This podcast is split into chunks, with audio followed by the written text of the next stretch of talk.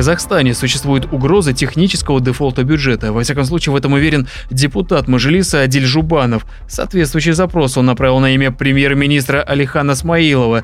Мажилисмен считает, что основная проблема – внешний долг страны. Ведь расходы республиканского бюджета на обслуживание этого долга к 2026 году составят 3,5 триллиона тенге или 14% от всех расходов. Если все будет двигаться такими же темпами, то к 2030 году расходы могут возрасти до 49% к ВВП. При этом темпы роста правительственного долга значительно опережают среднегодовые темпы роста ВВП. Депутат Адиль Жубанов уверен, что пока еще есть шансы избежать этого технического дефолта. Для этого необходимо срочно увеличивать доходную часть бюджета, заняться инвентаризацией действующих налоговых льгот, субсидий и других преференций, в том числе по НДС, а также исключить из Налогового кодекса все нормы, представляющие льготы индивидуального характера. Свое мнение по поводу опасений депутата высказал эксперт-экономист Андрей Чеботарев. Я не вижу никакой угрозы технического дефолта. Это скорее стандартная больная тема для депутатов и их понимания. Да, наш госдолг растет.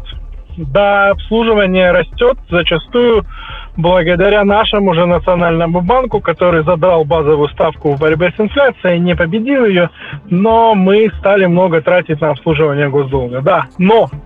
Тем не менее, наш государственный долг все еще один из самых низких в мире. Он составляет около 30% от ВВП.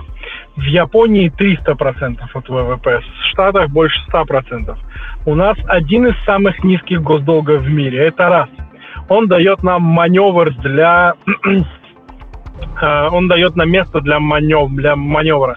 Мы действительно можем занимать еще. Плюс я не понимаю, как страна, обладающая подушкой безопасности в виде национального фонда, может как-либо объявить технический дефолт, допустить технический дефолт. Это невозможно.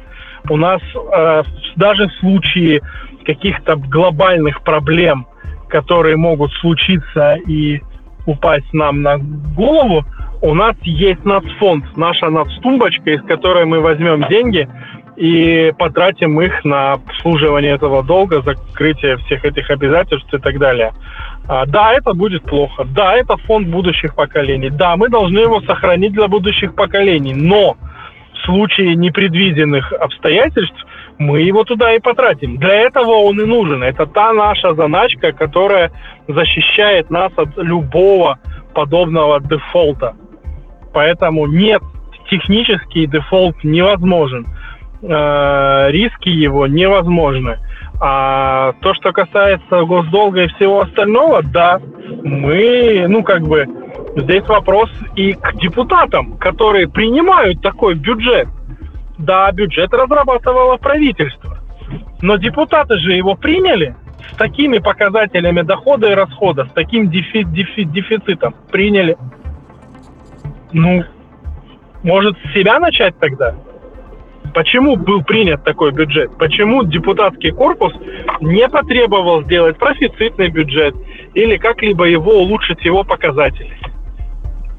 Почему? Напомним, что техническим дефолтом называют неспособность погасить обязательства при возможности выполнить их в будущем в конкретные установленные сроки. Равиль Сайганов специально для Бизнес.ФМ.